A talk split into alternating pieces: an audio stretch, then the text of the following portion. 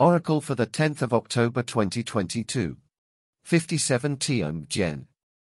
Fellowship. This hexagram is composed of heaven at the top and fire below, two complementary ideals moving in the same direction. The lines are all strong, with the exception of the yielding line in the second place, which signifies that a number of strong people can work together constructively if they cooperate and collaborate. There is a fine balance between the needs of the individual in society and those of the collective whole. This hexagram indicates that now is the time to see your personal needs in terms of those around you. You have a good opportunity to involve yourself in projects that benefit a large number of people. This might mean anything from running a soup kitchen to paying more heed to the people you live and work with. If you recognize the talents of others and do not demand either more or less than they can give, they can gain greater fulfillment. Line of change. 9 at the bottom.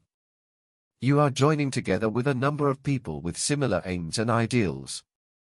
At this stage, it is important that all dealings are totally out in the open so there are no hidden agendas which might lead to misunderstandings later on. 6 in the second place. After a period of time, the group is tending to close ranks, becoming elitist and factious. This process is shallow and small-minded and will only serve to separate the group from others who may have much to offer. 9 in the third place. Anyone in the group who is secretly pursuing their own agenda will eventually cause a great deal of mistrust and conflict. A group can only survive if everyone has the same goals in mind.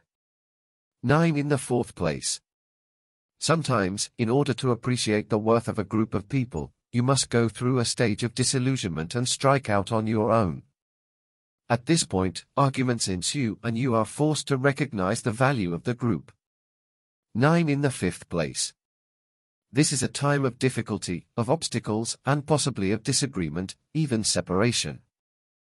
However, if the innermost motives of all of you are on the same wavelength, unity and harmony can be restored.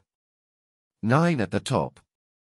The warmth and closeness of the situation has ebbed away and all that is left is a union of mutual convenience. Impersonal pragmatism has taken over where once everyone had a common goal,